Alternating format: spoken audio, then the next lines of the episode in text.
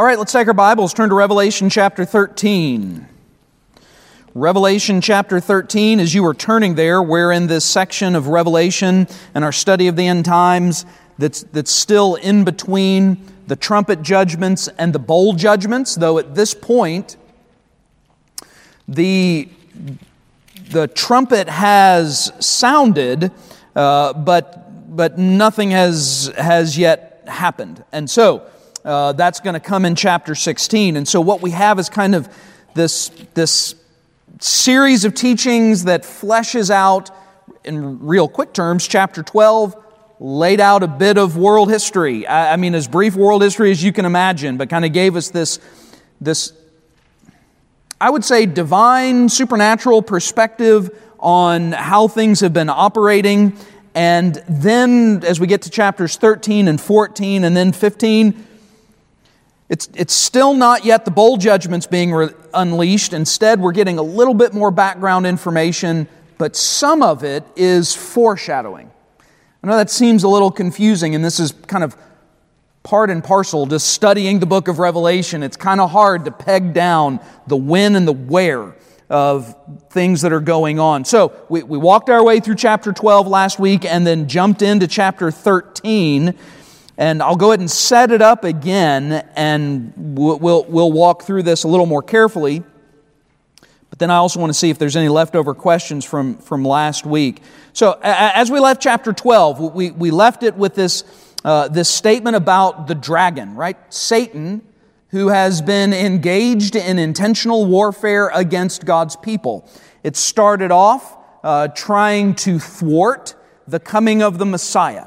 And that was not successful. And so his rage then turned on the nation of Israel.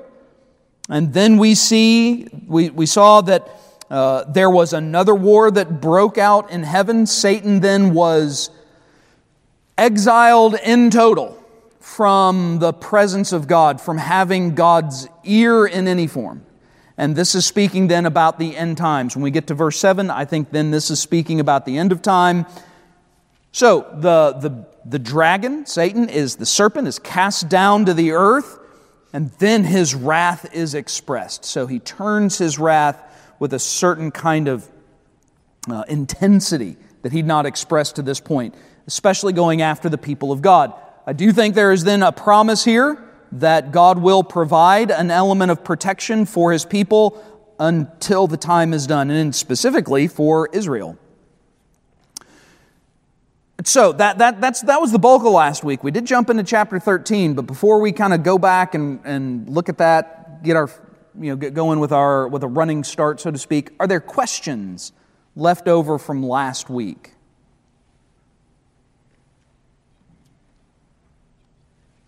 One thing, by the way, I'm going to try and do a better job of, and maybe you can remind me, I've gotten a couple of phone calls from folks who are only able to watch us online on Sunday nights. Usually it's related to either a health-related issue or don't feel like they can drive at night.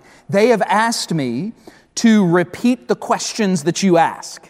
I try and do that for the group, sort of, but apparently it's not a full repetition. So I will try and do that, because they can't hear you, all right? When you speak, they cannot hear anything you say, but they hear me answer, which apparently feels a bit like a game show, all right?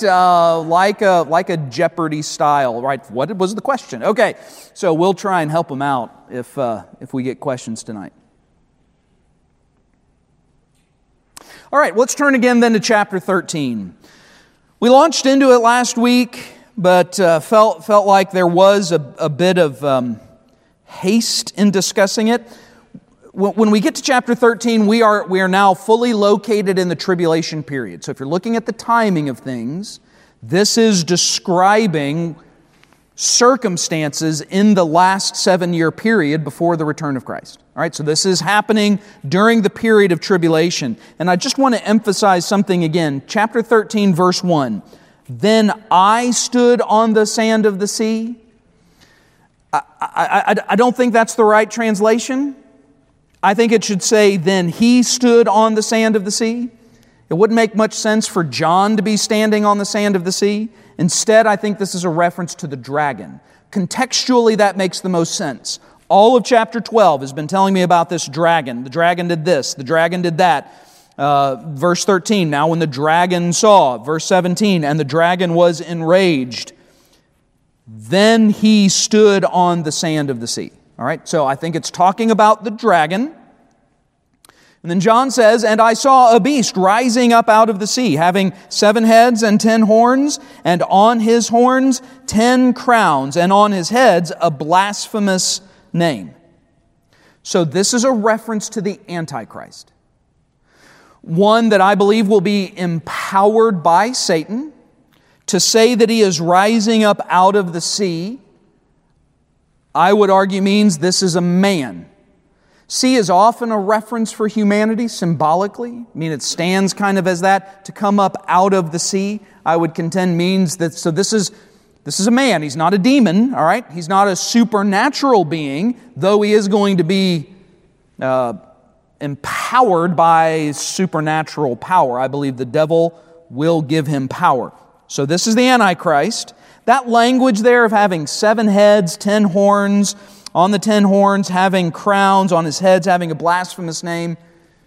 So this is where I take a little bit of a distinction from some who would follow the similar kind of timeline I lay out.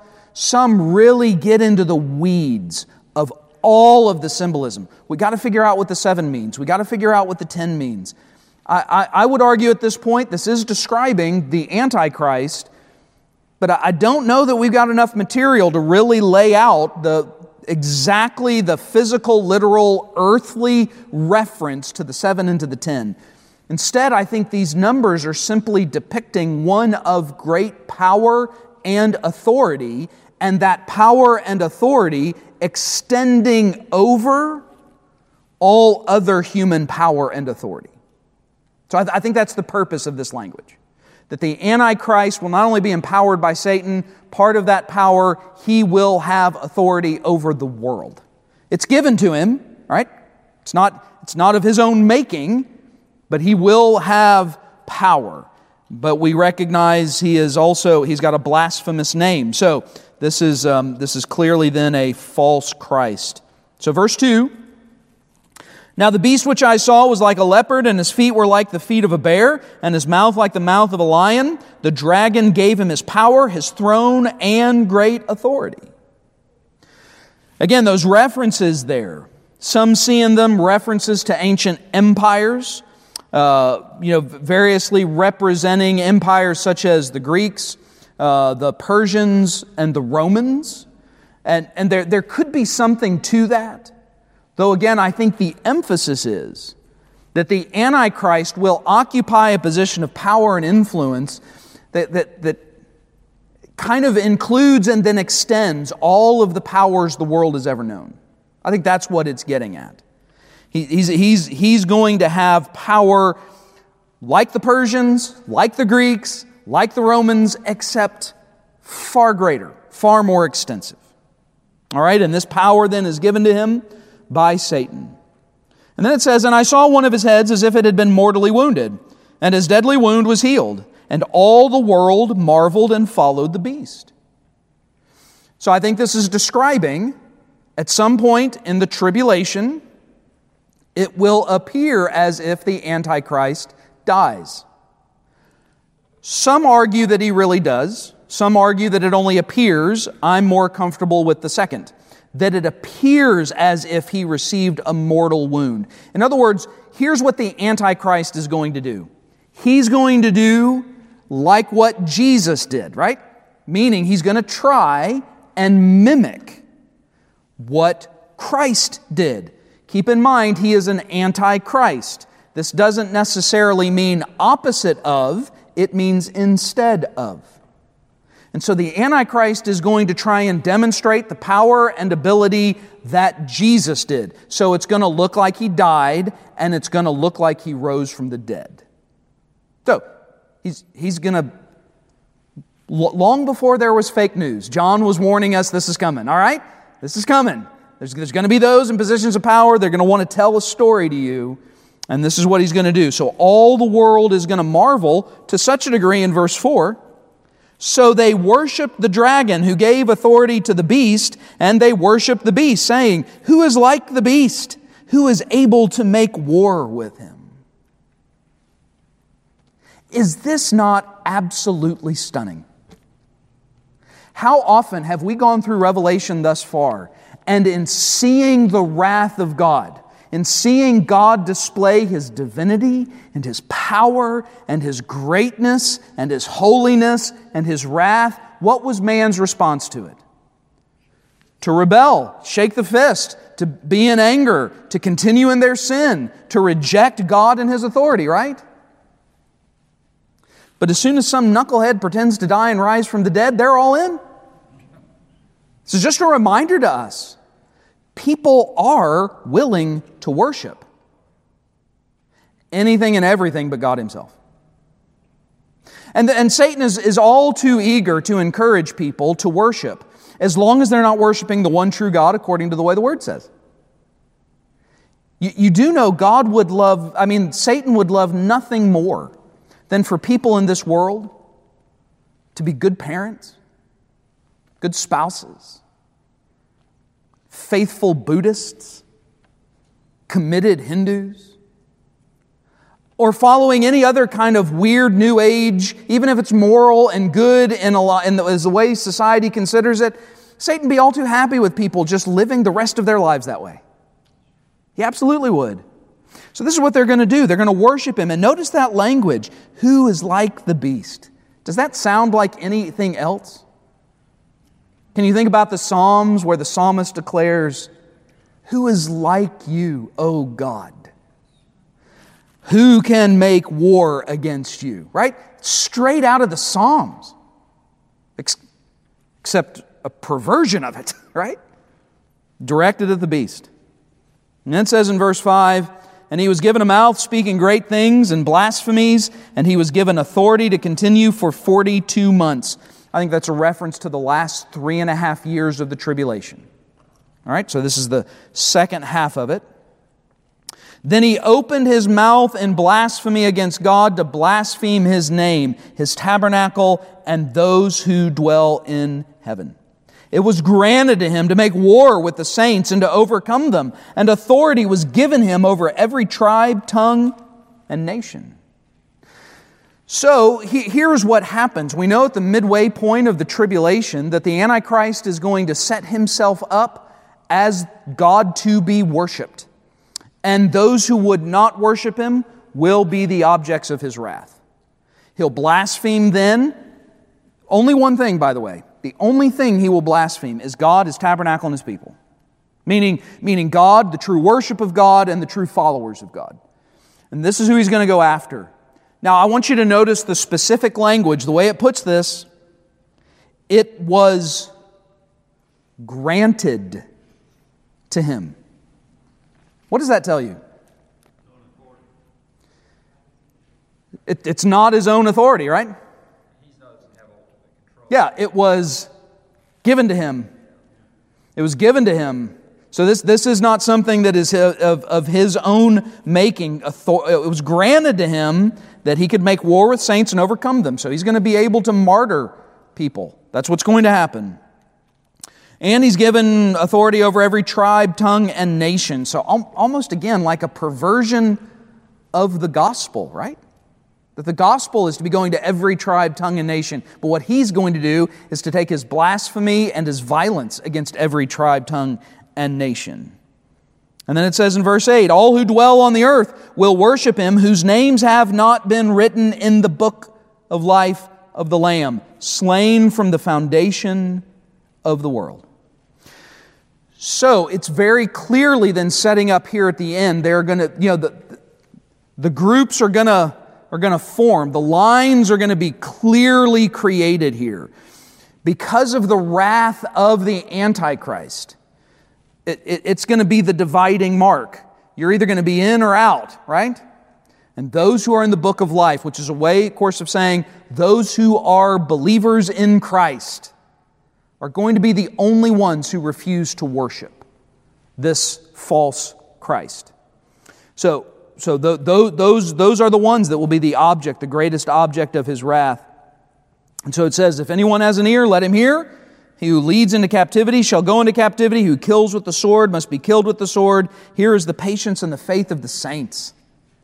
So understand, so it's almost like a foreshadowing then to us, or a reminder to us that there's judgment coming for him. All right, that's the language. There's going to be judgment coming for him. So to the saints, be faithful and be patient. So chapter 13 opens by giving us this description of the Antichrist. Before we move on then to the description of the false prophet, you could also describe him as the anti-Holy Spirit, I think, because that's how he functions. More about that in just a minute. Questions about the Antichrist? About these first, however many verses we did, 10 verses. Again, I think it's going to be a real human being, and it's going to have power given to him by Satan. Cody. Given that most of Israel still does not believe in Messiah, and therefore he hasn't come at all, are they going to believe that this then is the Messiah, at least for the time being? Yeah, so the question is about how the Jews will respond to the Antichrist. That's a good question. I don't know that I've got a solid good answer for that. Not really being able to point to chapter and verse that would say one way or the other. I didn't do it. All right, so what Cody was asking, all right, for our folks online, bless you. Just be patient with your pastor, okay? It's the end of Sunday. So what Cody was asking, the question was, when it comes to the Jews, so we know that the majority of Jews are unbelievers at this point. They're still waiting on a Messiah to come. And so at the end of time, will many of those Jews follow the Antichrist, perhaps assuming he is the Messiah to come? You know, Revelation does seem to give us evidence that many of the Jews, at least, will reject him as well. And will then be protected by God. They will flee into the desert, as chapter 12 had indicated. So there will be some measure of protection, I believe, given to them. But I don't see any reason to say that there couldn't be those who will apostatize, in essence, who will turn from any hope of hearing the gospel and turn to the false Antichrist. Good question. Michael? Also, if I'm understanding you correctly, you're saying that all of this will transpire, at least the severity of identifying himself as one to be worshipped at the midpoint of the tribulation with the abomination of desolation. So I guess my question is, early on, do you still see the Antichrist as being viewed more as a collegial figure, one that's going to kind of rally people around him, but not really show his true colors until the second half of that 7-year period? Is that kind of what I'm getting from you? All right. So Michael's asked the question. Maybe it could be asked this way: how will the Antichrist be perceived in the first 3.5 years? We know in the second 3.5 years, he's going to show himself for who he really is, believing himself to be a Messiah, to be Christ, worthy of worship and adoration, he himself being God. And then we'll see perhaps no more hiding of his true identity and intents and purposes. He will go after believers. He will persecute any who would resist him.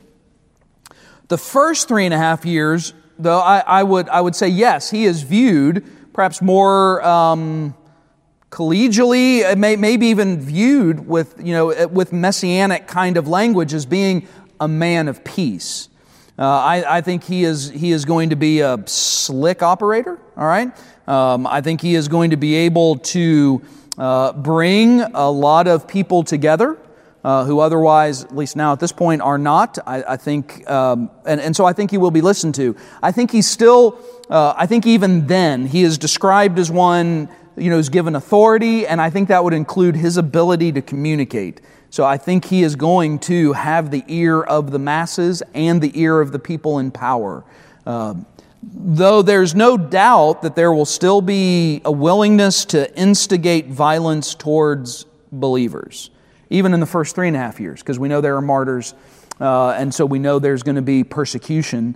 But no, I think you're right. I think he will be viewed perhaps differently in those first 3.5 years.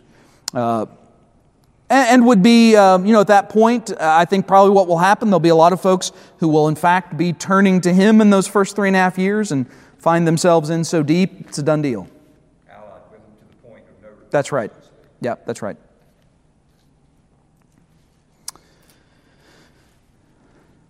Yes, Sally.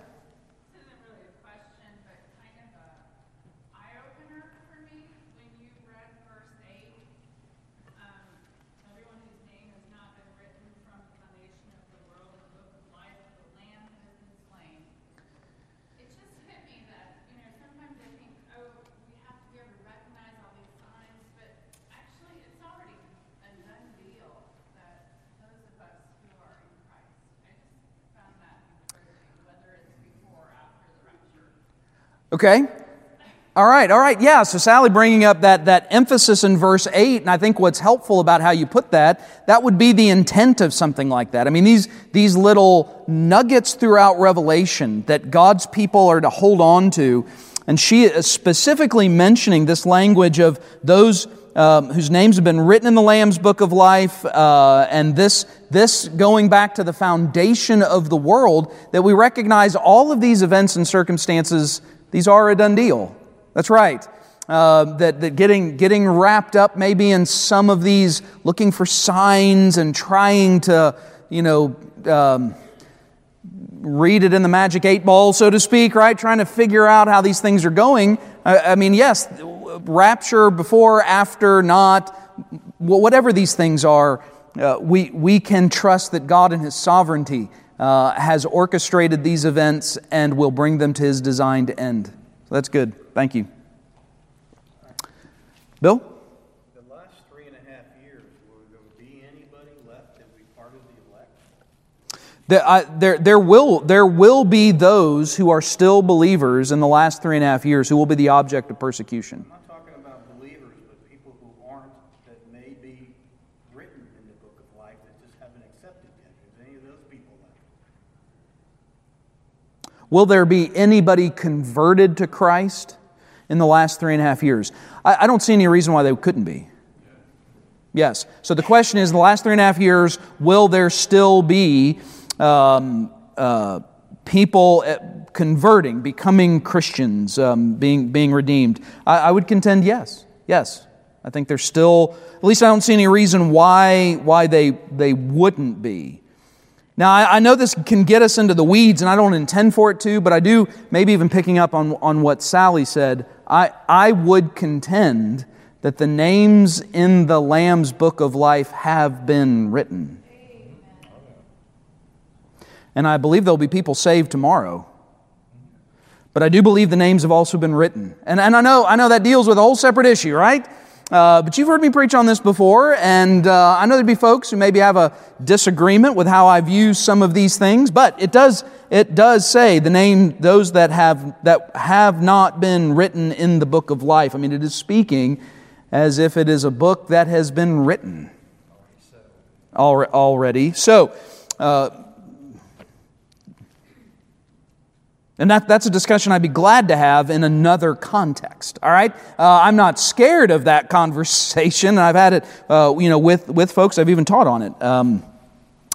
I spent an entire year to preach through Romans 9 through 11. I really don't know what else to say about it, but I have done that, all right? Well, really, then a year before that in chapter 8. Okay, Sam.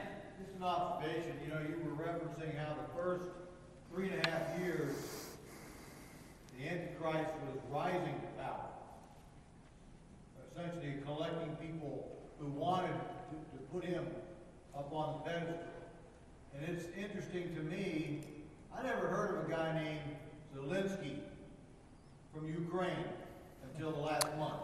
Yeah. And now he's heralded as the new leader of the free world. This is the man who we need to lift up and do everything else. How easily people, like sheep, grow astray and will jump on it. So it's easy to see how this will actually occur. We're watching it, the beginnings of it. Yeah. So Sam brings up an interesting point. You know how easy it is for people to cling to an individual who can inspire and maybe create a coalesce people around him and and encourage that kind of devotion. Of course, we see it with the president of Ukraine, Zelensky, and he's right. You know, this is a name that perhaps many folks in the United States would not have known. Maybe. Probably would have assumed it's, a hockey player, right? Or something like that. I don't know who this guy is. But now all of a sudden, yes, he is being heralded as a champion of peace-loving people throughout the world. So it does show how quickly, especially in the age that we are in, meaning where information travels in less than a second. And so we can have access to these things. And so these things can happen, and they can happen quickly. It's true. Good. All right, let's move on then in chapter 13. Let's now go to verse 11, because here's what chapter 13 is laying out. It the focus is really on the Antichrist, empowered by the dragon, right, Satan. But then there's another character that gets brought into the picture. And how do I know that? Well, it says in verse 11, then I saw another beast. All right. So my context clues tell me, all right, I'm trained in the Bible and theology. This tells me this is somebody else. All right? Okay, yeah, so obviously a little sass there, but that you can tell from this, we are talking about somebody else. I saw another beast coming up out of the earth. And I would contend this continues to show language. This is a human. So to talk about coming out of the sea, coming out of the earth, this is coming out of that which God had created. Okay? Some identify this then also with the abyss, meaning another one empowered by demonic power. You can see how he's described. He had two horns like a lamb and spoke like a dragon. He's not as big a deal as the other beast, right? Because the other beast had a bunch of heads and horns and crowns. This guy just has two, okay? So he just has two horns like a lamb. Interesting imagery, right? But he speaks like a dragon. So the language he's using is demonic or satanic language.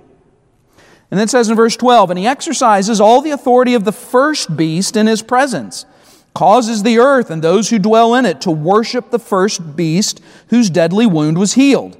Again, I don't contend that means he actually died, but that his wound was a potentially deadly one. He performs great signs so that he even makes fire come down from heaven on the earth in the sight of men. So this guy is identified, and typically the way he's identified is as the false prophet, as a false prophet. One who then is a spokesman of a sort. Not that the Antichrist doesn't do his own speaking and cajoling and motivating, but that the false prophet comes alongside to add further heft. Validity to the message of the first beast, because he's given the same kind of power and authority, and I would contend that means he's got power to persecute, he's got power to deceive, he's got all of these same kinds of things, including the ability to call fire down from heaven. Now, where was the last time we saw fire being called down from heaven in Revelation?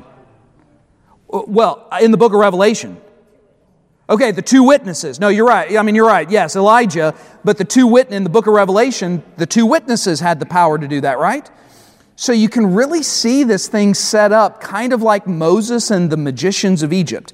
So Moses did a thing, and the Egyptian magicians did a thing. So something similar. He is given power to call down fire from heaven.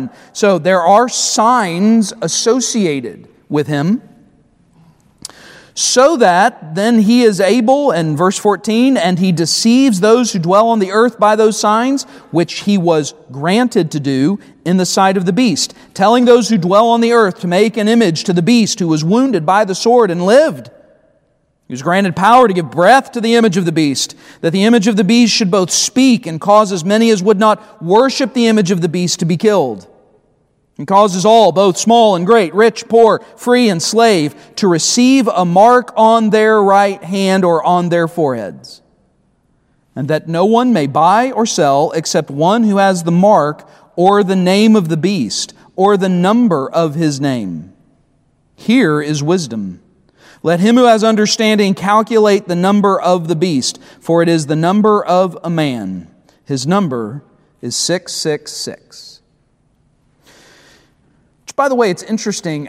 Anytime anyone ever mentions the number, and I just did it, it's always read like that, isn't it?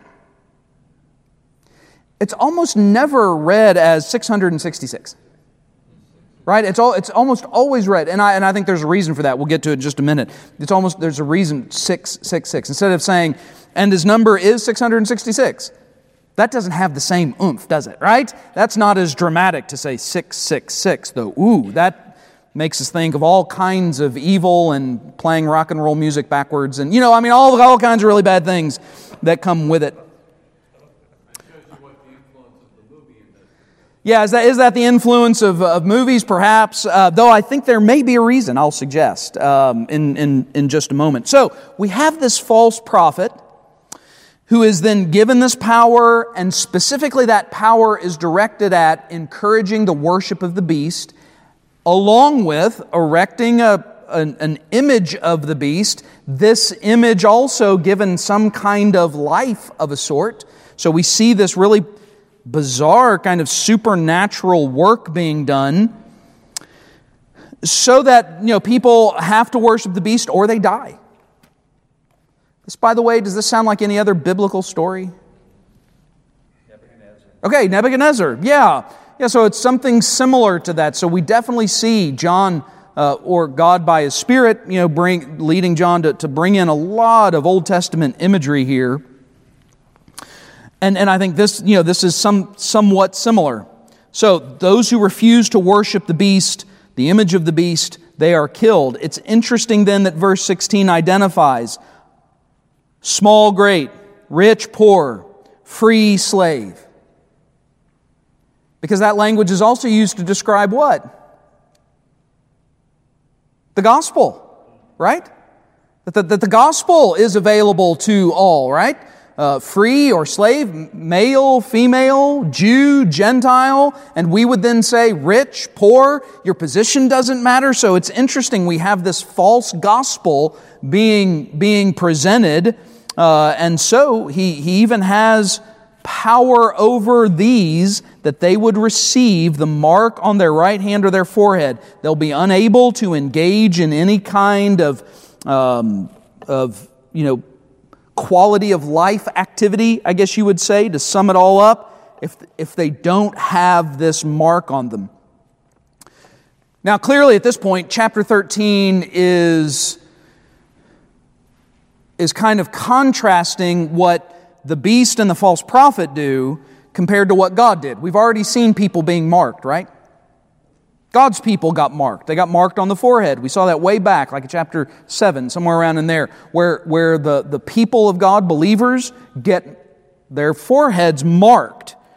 So this is then being perverted also, a way to mark those who are following the beast. Now this reference here to the number, 666, 666, all right?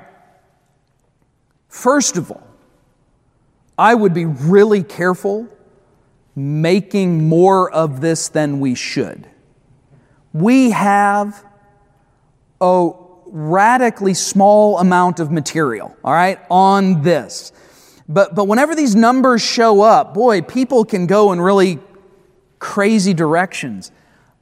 I will never forget, I was in high school, this is unrelated but kind of. I was in high school working at Piggy's Barbecue, Tullahoma, Tennessee, all right? Otherwise known as Real Barbecue. All right, so I was working there. Some of you understand the reference. Okay, I was working there in high school and working with a lady who kind of she didn't tend toward like Pentecostalism and Charismatic. I mean, she was all into it and would often speak very spiritually. She had been to the gas station went in to buy like a drink and snacks, and the amount was $6.66. And she told me, just as serious as she could be, I left it there and walked out. And I thought, well, that's a shame, because Sun Drop and a Snickers sounded really good, all right? So can I go get it? Did you pay for it, or did you just leave it? So people get really weird about this number. I think the reference to the number 6 is man's number, because he was created when? Okay, on the 6th day. We know then that 7 is associated with God and His perfection, right? Completion.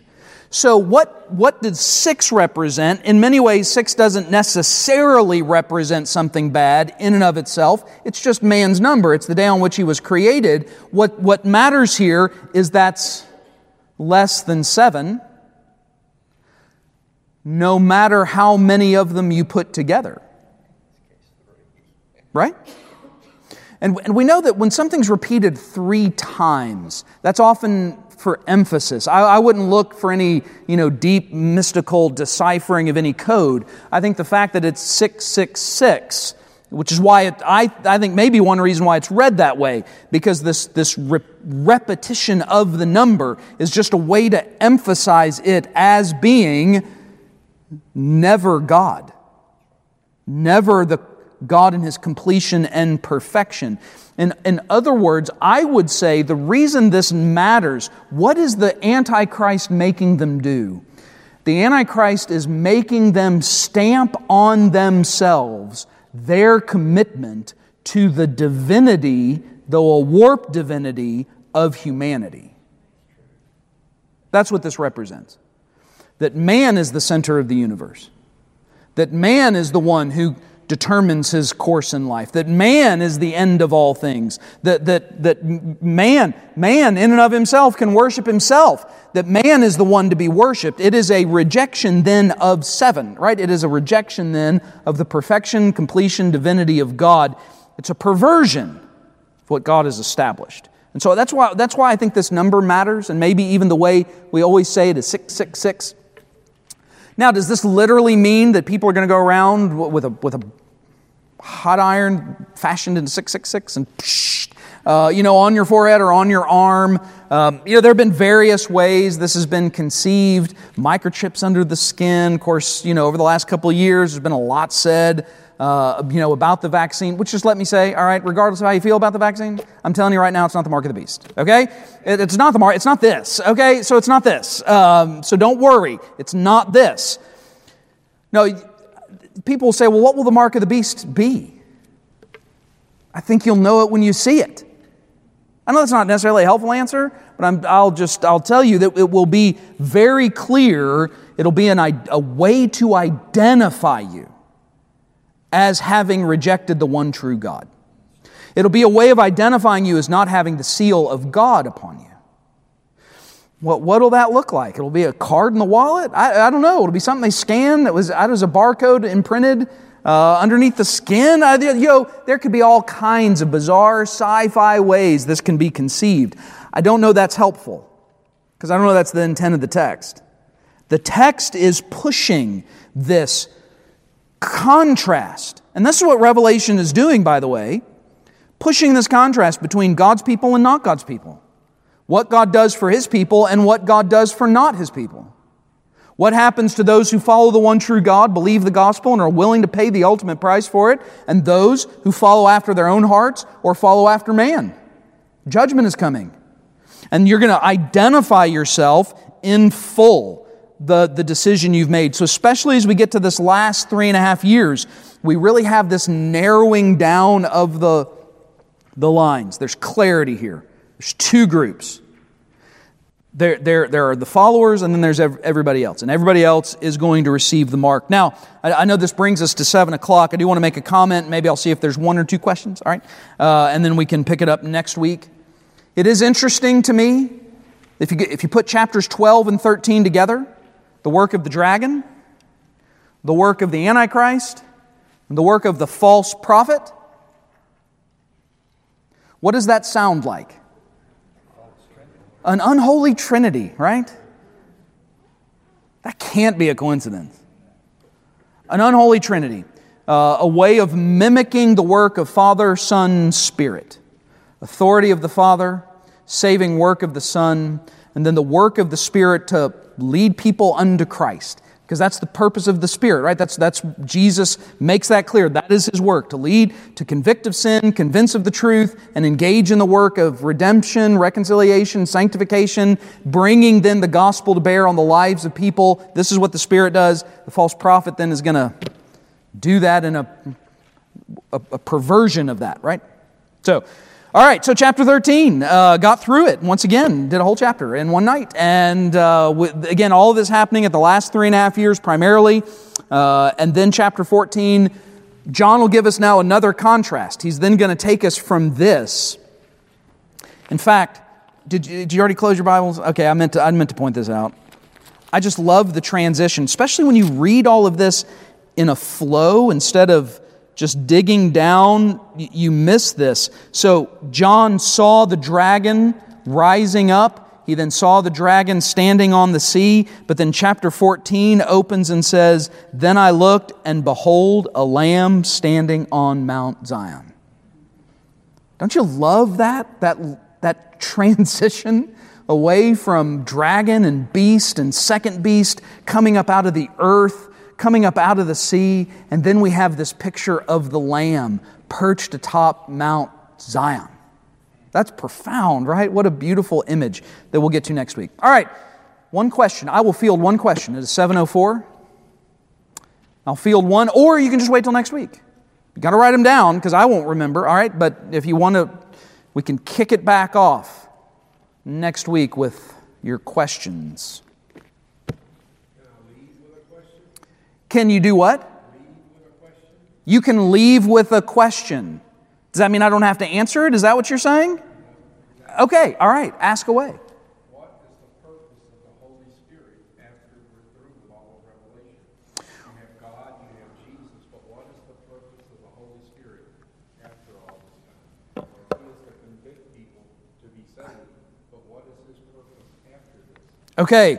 So Ray has asked the question, what is the purpose of the Holy Spirit in the tribulation and then after? Is that in the tribulation period that we're talking about, or then in eternity forever? After, when eternity is occurring and after all of this is occurring. Okay, what will be the function of the Holy Spirit when there's no longer anybody to convict of sin, convince of the gospel, and sanctify them in Christ's likeness? That is a great question. And one, if you can let me reserve that for when we end all of this talking about heaven. Because that'll fit in perfectly. But it's a good question. All right? Okay.